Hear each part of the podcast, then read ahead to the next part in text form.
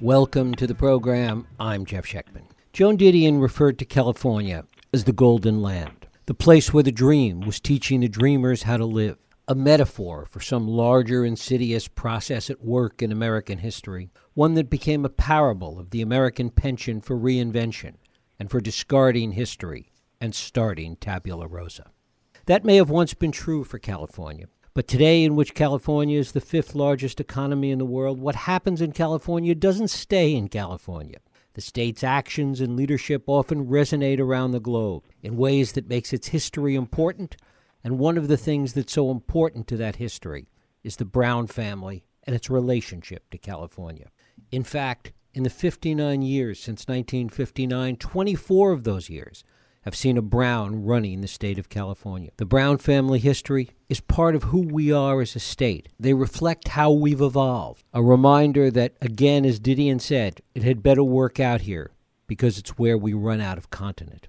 We're going to talk about that combined history today with my guest, Miriam Pawel. She's the author of the previous book, The Crusades of Cesar Chavez, which was a National Book Critics Circle Award finalist. She's a Pulitzer Prize winning editor and reporter who spent 25 years at Newsday and the Los Angeles Times. And it is my pleasure to welcome Miriam Pawel back to this program to talk about her latest work, The Browns of California the family dynasty that transformed a state and shaped a nation. Miriam Pawel, thanks so much for joining us. Thank you for having me. It's great to be here. Delight to have you here. I want to talk first about some of the themes that, that you touch on and, and uncovered in the course of your reporting of this. Some of the themes that parallel both the state and the Brown family as they evolved over the years. Yeah, you know, I'm so glad that you framed it that way because that is exactly what I wanted people to come away from the book uh, with, and it, it's what gave me the idea to do a collective biography as history because there is so much. I mean, as you pointed out, the Browns played an enormous role in shaping the state, but there's also so much about their family history that parallels the arc of the state itself and and I tried to write the book by sort of inter to interweave those stories by identifying those key themes. And um, just parenthetically, the book actually starts with uh, Jerry Brown's great grandfather, August Schuckman, who arrived in California in 1852. So we have the arc of the four generations. And um, very briefly, I would say that you know some of the themes specifically would be um, the, that idea of California that you alluded to early on, in the sense of how it was formed, how it, in, in the words of Carey McWilliams, the lights went on in a blaze, you know, after the gold rush and have never dimmed. That's a paraphrase. Um, the the the idea of the land of opportunity and what dr- what has drawn so many people to California over the decades, and then things like the the importance of higher education and the influence on it in the University of California, the state as a land of immigrants and the significance of immigration here, um, and and the outdoor world and the environment and its importance in California, which is so different than in, in many other parts of the country like the East Coast. Talk a little bit about Pat Brown and his emergence into politics. How did he come to the political world? Pat Brown grew up in, in extremely modest circumstances. He was the son of um, about second generation immigrants, one Irish, one German, in, born in San Francisco in 1905, a year before the earthquake. Um, and just your classic old style politician who began to run for things when he was in junior high school and loved to be around people, loved the political world, and uh, began life as a Republican, ran his first race for assembly unsuccessfully as a Republican when he was 23 years old, became a Roosevelt Democrat, and was first elected to the office of San Francisco District Attorney. That was his first successful race in 1943. Uh, his son Jerry was five years old at the time, and from there progressed through San Francisco, the San Francisco political world, became Attorney General, and then governor in 1958. It's interesting to see how he came to represent, certainly steered the state through, but also in a way came to represent that post war enthusiasm of California. absolutely. He was that. He was a, just an ebullient personality, and and sort of the perfect leader for that period of time in those post-war years when California was growing um, during the decade of the of the the 50s and 60s, it was growing by a thousand people a day who were coming here and a thousand babies who were being born. The combination of that post-war migration plus the baby boom, you know, the growth at a phenomenal rate. I mean, the amount of construction of schools and roads and and cities that were needed to accommodate that boom was enormous. And he had, as you said, that this, this just expansive, gregarious, ebullient personality that was perfect for that for that era, and that optimism, that ability to say, you know, we can come to an agreement between North and South that will allow us to construct the state water project, which he was very instrumental in, in pushing through early in his first term um, and the university system, the master plan. I mean, there were three entire campuses that were designed and launched and, and, and nearly completed under his tenure, uh, which is just you know sort of remarkable to think about today how mm-hmm. fast things happened. What did he understand? What did Pat Brown understand about the future of California. I mean, how much of it was mm-hmm. being caught up in the moment and all of this enthusiasm as we're talking about, all these things that needed to be done given those boom years. And and was there any part of it that was reflective as to where all this was headed for California? Well, I think water would be the example there where he was very determined to um, push through the state water project in order to provide water to Southern California, which was absorbing the bulk of the growth at that point. But still, it was a, a period when the, the power and the and the and the weight uh, within the state was just shifting from north to south, and he was eh, even at the time there were people who sort of said you know it's a desert you shouldn't have that much water there. We don't want to encourage people to live in a place that's not naturally hospitable. But pat's position was they're going to move there with or without water and you know we need to have water there because they're going to come anyway. And so i think while he was not a visionary in a kind of a classic sense in terms of being uh, you know perhaps not the kind of visionary that his son was he did have that longer horizon and say this has to be done to plan for the state. And similarly in terms of the higher education system you know we we must have universities that are going to be able to educate this incredible baby boom that is that is coming up. So i think that he did take taken some some actions that uh, you know we're living with the the state master plan was subtitled 1960 to 1975 and it's still the governing document on all three systems of higher education today for the most part so he did foresee uh, that that enormous growth. And growth at that point also was considered a good thing for for the most part. So uh, there was a, a different view of the expansiveness at that point in time. You mentioned the vision aspect of it. it. It's interesting that even Jerry Brown, and he was what 19 or something when his father became governor, that that he and you portray this in, in a letter I think that, that he wrote to his father when he was thinking about running for governor as to how he saw his father, how he saw California, how he saw his father might make a contribution. Mm-hmm. So Jerry Brown, um, as many people, but maybe some of your younger listeners don't remember, was a seminarian and went into a Jesuit seminary for three and a half years um, from 19. Um, 56 through the beginning of 1960. So he was actually in the seminary when his father ran for and was elected governor in 1958. And the, there are a series of letters that he writes, even though he was cloistered and shut off from the political world, he managed to follow politics even then. Um, and uh, he he was very because of being a, a Jesuit seminarian at the time, sort of counseled his father about uh, how he could, you know, in what capacity, whether it was for governor or senate, and that was a big debate at the time. But Pat was trying to decide what, which which race to to make, you know, how he could best serve his country and state.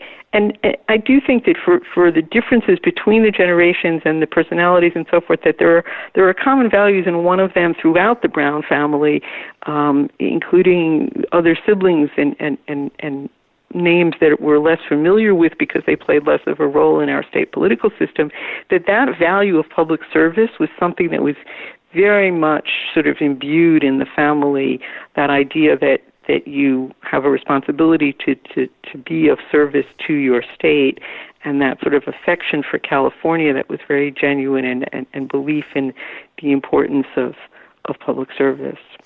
Talk about Pat Brown's affection for California, how he saw the state he he was you know I always say that he it's hard to find anyone who rivaled Pat Brown in his affection and his chauvinism for California.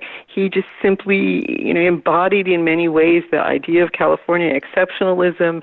Uh, there was sort of no place on earth one would rather live. he did travel extensively in his later age, but um, he just really it was the people and the land. He grew up as a child spending a lot of time in Yosemite and, and then later on in the Russian River, had a had a real affinity, went backpacking in the wild at, at a fairly advanced age and brought his family when he they, he and his wife Bernice had four children and they spent summers in either Yosemite or the Russian River and really transmitted that to his family as well. Um, that sort of sense of affection for the place. And he, the, the classic story about him is that he used to love to fly in the state propeller plane, which was called the Grizzly when he was governor. And there are photos of him peering out the window with binoculars and just looking at the land. Um, he famously wrote a letter to Ronald Reagan, who defeated him in 1966 and succeeded him as governor, criticizing him for getting rid of the state plane, uh, you know, the propeller plane, because he wanted to fly in a jet, and saying you can't see the land that way, you can't get a sense of the place. Um, so he, he really was embodied that idea. And to what extent was that conveyed to Jerry? How was talk about his relationship to the state of California? You know, I, I, I think it's hard to underestimate the degree to which one absorbs things by osmosis as a child, and both both that sense of California and also of the political world um, that was the house that Jerry grew up in. You know, he, was his father was first elected to office in 1943 successfully, but he had run for district attorney four years earlier in 1939.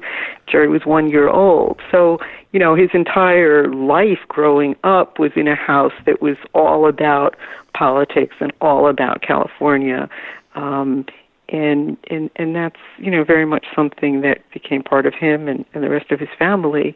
And the, the i think one of the examples of that is the land in Colusa County where Jerry's great grandfather August Schuckman ended up. He ended up as a uh, as an innkeeper on a ranch on a ranch in Colusa um which is called the Mountain House and that land, which he acquired um, in the 1870s, remained in the family ever since.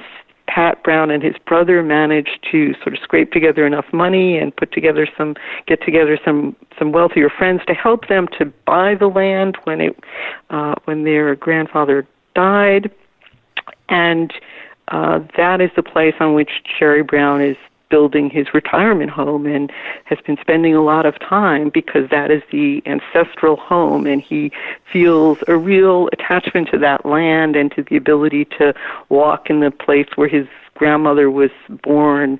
Um, means a lot to him. What sense did Jerry Brown have of how California had changed when he became governor? How, how different a place it was from that California that his father became governor of in 1959?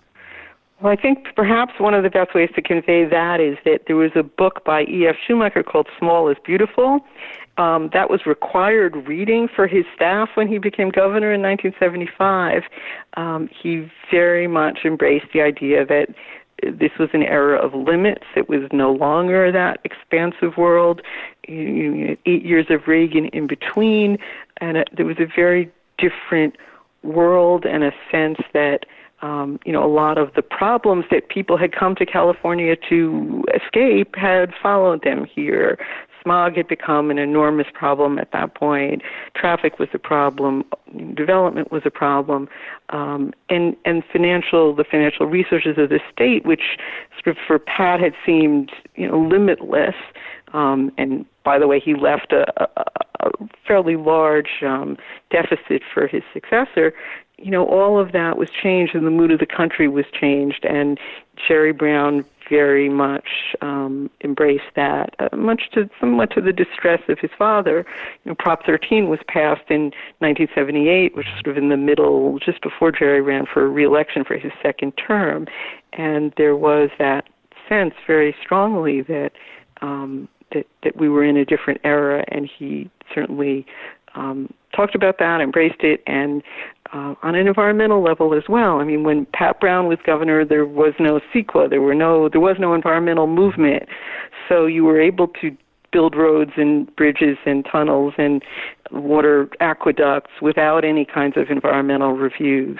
And of course, that had changed also by the 1970s. So, very different landscape. Do you think, in the case of both of them at the times they were governor, that they were more reflective of the times or helped shape the times in California? I think you have to say both. You know, I, I, I mean, it's difficult to separate that out. Um, as we talked about, certainly Pat Brown was a very much a, a product of his times and, and embodied that spirit, but also, you know, the, the, the legacy that he left in a very physical sense was incredibly instrumental in shaping the state and future generations. And um, and I think one could sort of parse Jerry Brown the same way. Uh, in in many ways, he has a a much longer horizon um, than than his father, and certainly than most politicians. I mean, I think that one of the things that makes him unusual, and there are many things that make him unusual as a political figure, but one of them is that he really is very farsighted and always has been. And sometimes he, I mean, he sees different. He, his vision has changed over the years, but that ability to look beyond the next election and to really be looking far ahead and to say early on, you know, every child is going to have a computer. It's going to be like having a pen. Um, it's in the, you know, so so he was sort of er, an early adapter of the the technology that was going to reshape our society and the state. Or uh, certainly, solar power is a good example of something that he talked about a lot the first time around, and people thought that was a little wacky. And now, of course, you know, it's utterly mainstream. So I think that um, he is a product of his times, as we all are. And I, I mean, I think to some degree it's probably a tautology because you don't get elected to a high office unless you represent the, the mood of the times. But certainly, both of them did a lot to shape, you know, both the physical and in more intangible aspects of the state. Talking about shaping, one of the things that seemed to be the most profound for Jerry was his time as mayor of Oakland. Talk a little mm-hmm. bit about that. Absolutely. I mean, it, it, the, there there are two things that if you ask any of his close friends or people who followed him closely, the difference between his first two terms from 75 to 82 and his current uh, terms that he's finishing now, the answers are Anne, who is his wife. He married Anne Gust in 19, in 2005. You know, Anne and Oakland, and he spent um, eight years as mayor of Oakland, was elected in 1998 for the first time. And that experience of running a city for someone who had jumped into politics at a very high level because of his name, um, or his name enabled him to, to make that that leap to statewide office in 1970. He became Secretary of State after only one year on the Los Angeles Community College Board. Not a jump that most people could make. Um, he skipped that whole sort of phase of having any experience with local government, which is more common for, for politicians to have.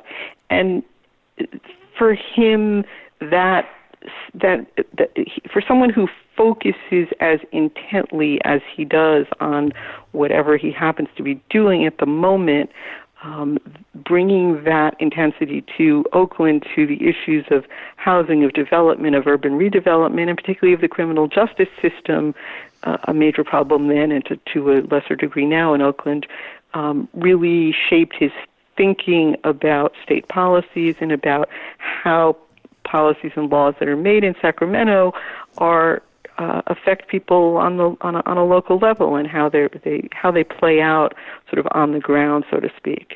It's interesting when you know people used to try and write about Richard Nixon years ago. You know Nixon's answer to authors always was, "Don't put me on the couch." What was it mm. like talking to Jerry Brown about this legacy? You spent uh, quite a bit of time with him in writing this.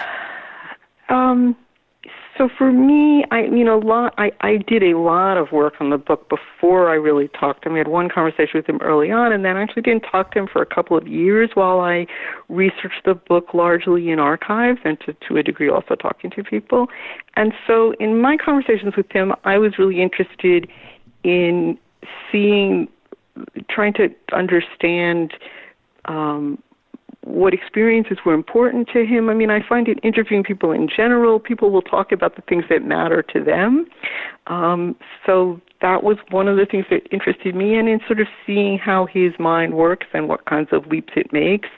Um, one ha- often has pretty non-linear conversations with him, which were very useful for my purposes because I wanted to see the kinds of connections that he made and where he went from one subject to another and what who were the people and the and the events and the issues that he would come back to.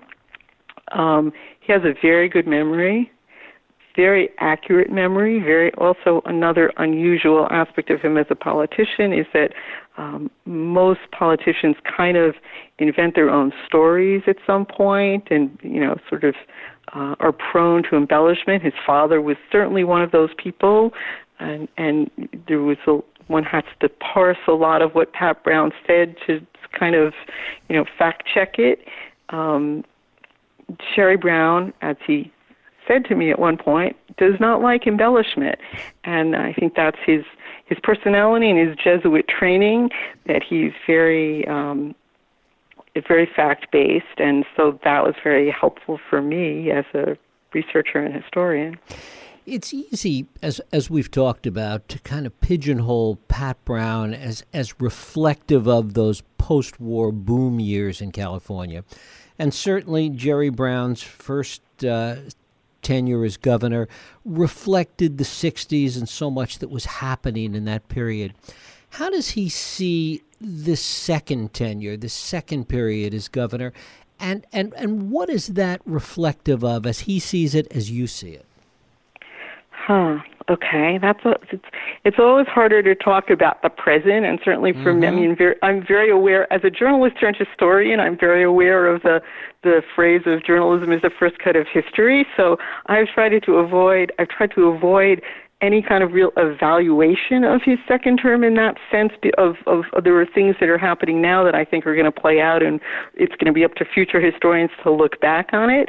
So but with that caveat I would say you know, California, as you said early on, plays this, you know, enormous role now.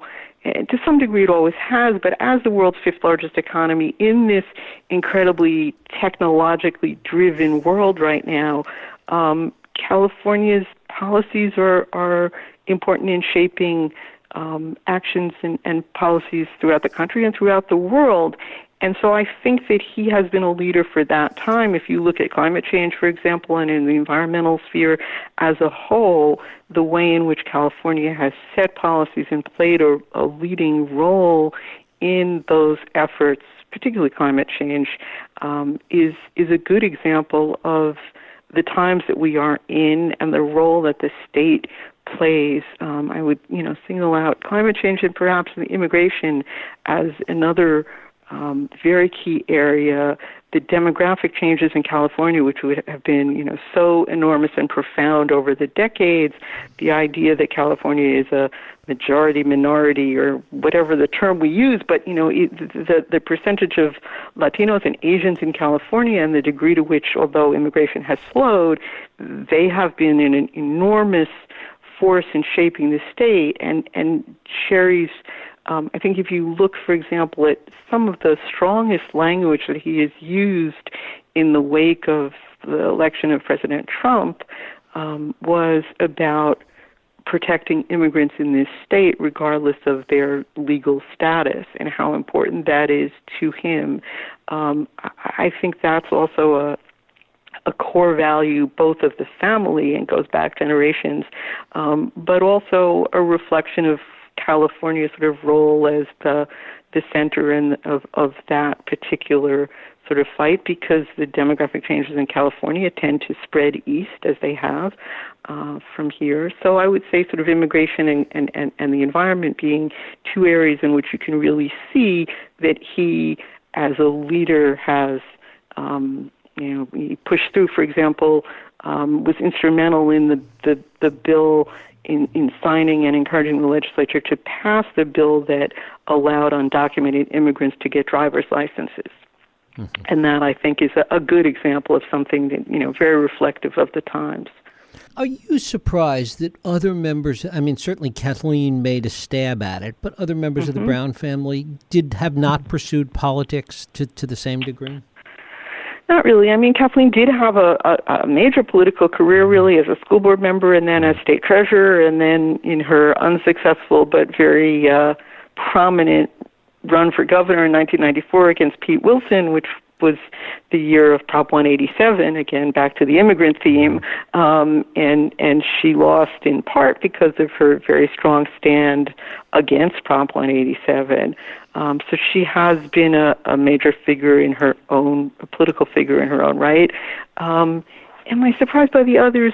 Not really. Um, you know, there were Pat and Bernice had four children. Their oldest two um, did not go into politics on their own. The oldest daughter, Barbara, in fact, very explicitly rejected that world and wanted to have a very separate identity. Um, uh, and and the, the, her sister Cynthia uh, was a very big supporter of all of the political Browns, um, but but did not pursue a career on her own. In the next generation, uh, Pat Brown's grandchildren, his oldest granddaughter, Kathleen Kelly, is a judge in San Francisco, has been very involved in juvenile justice issues, um, and and a couple of the other grandchildren are teachers. So that I think those values of public service and also attachment to the outdoor world were passed on, uh, but not in in the, the, the not that sort of in, in a way, I think that reflects the difference in this dynasty from, say, the Kennedys, where there was mm-hmm. much more of a sense that you were born to that particular seat in Congress or in the House of Representatives or whatever. Um, it, it was almost an entitlement, and that's not been the, the pattern or the history of the Brown dynasty. I would assume dynasty is not a word that, that Jerry Brown particularly cares for. Maybe I'm wrong. Um, yeah, I don't think he has as I, I hesitate to speak on this because I have not. I don't think I, we ever discussed it directly, but I don't think he has a problem with that concept. I think he sees himself very much. He's very interested and has spent a lot of time tracing his own family history, and um, I think he sees the role that his family has played in the state as as very as a very important one and I think he sees his career as part of that trajectory. So I don't think he would have the same issues with that word as he does with legacy, which is a different right. what, um, a different concept. Right. What is it about that idea of a legacy that he okay. seems so uncomfortable with?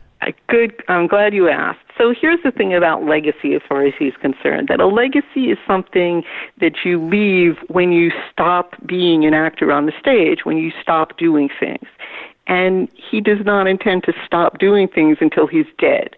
Therefore, he doesn't have a legacy now. He will have a legacy at some future time, and he won't be around to see to, to you know to, to to hear about that. But to him, legacy is something that happens when you stop being you know active in the political and, and, and social and moral world. How do you think that he will do in retirement? What what what do you think we'll expect to hear from him?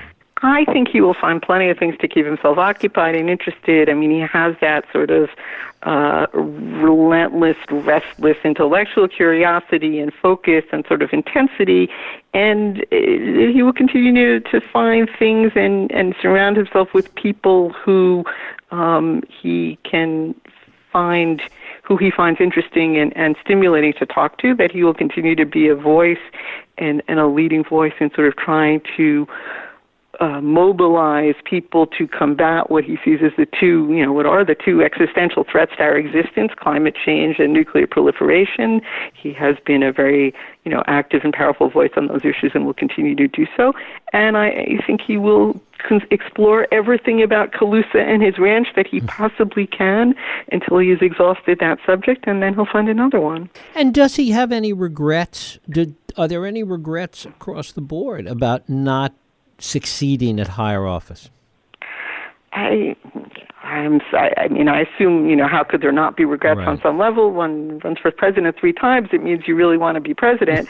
um, but I, I don't sense, I personally don't sort of sense any discontent. I think he, if you look at the role that he has played, and perhaps this is also a reflection of, of, of the, the the point you made earlier about sort of how leaders embody and represent their times, that his role on an issue like climate change has been, um, and in some ways as sort of the anti-Trump, has been to be the leading Democrat in the country, running the world's fifth largest economy. So that's not a, uh, you know, I, I, I think he's pretty content with that perch. And finally, as you, as you talk to him, who did he, who does he admire in the political realm? Who besides his father, who who did he look up to? Who were models for him? Um, you know, I don't have a good offhand answer on that. I'd have to think about it more.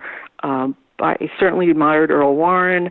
I mean, I think that as you know, in terms of being governor, he the governors whom he looked up to and admired were his father and Earl Warren and Hiram Johnson. Those are sort of the outstanding governors of of the state in many ways. And and the one thing that they all embodied, which I think he has tried to emulate, is a sense of a spirit of bipartisanship also that reflects both a sort of different role and the much lesser role that political parties play in California, but also that embrace of all of California that if you are governor, you represent everyone, including the people who didn't vote for you. That while Republican, he's been very respectful of mm-hmm. the idea that there are Republicans in this state. They may not be a major political force, but the, you know, they matter too. They are part of the state. They count. They need to be reached out to and listened to. And and so I think that he um, that you know he very much respects that tradition of governing in in the spirit of of the party of California, as the the late great historian Kevin Starr called it, um, and and that is something that has been very important to him. And those are the three sort of governors whom he has uh, admired and sought to emulate in that respect. Miriam Pawel, her book is The Browns of California, the family dynasty that transformed a state and shaped a nation. Miriam, I thank you so much for spending time with us. Thanks so much for having me. It's a pleasure. Thank you.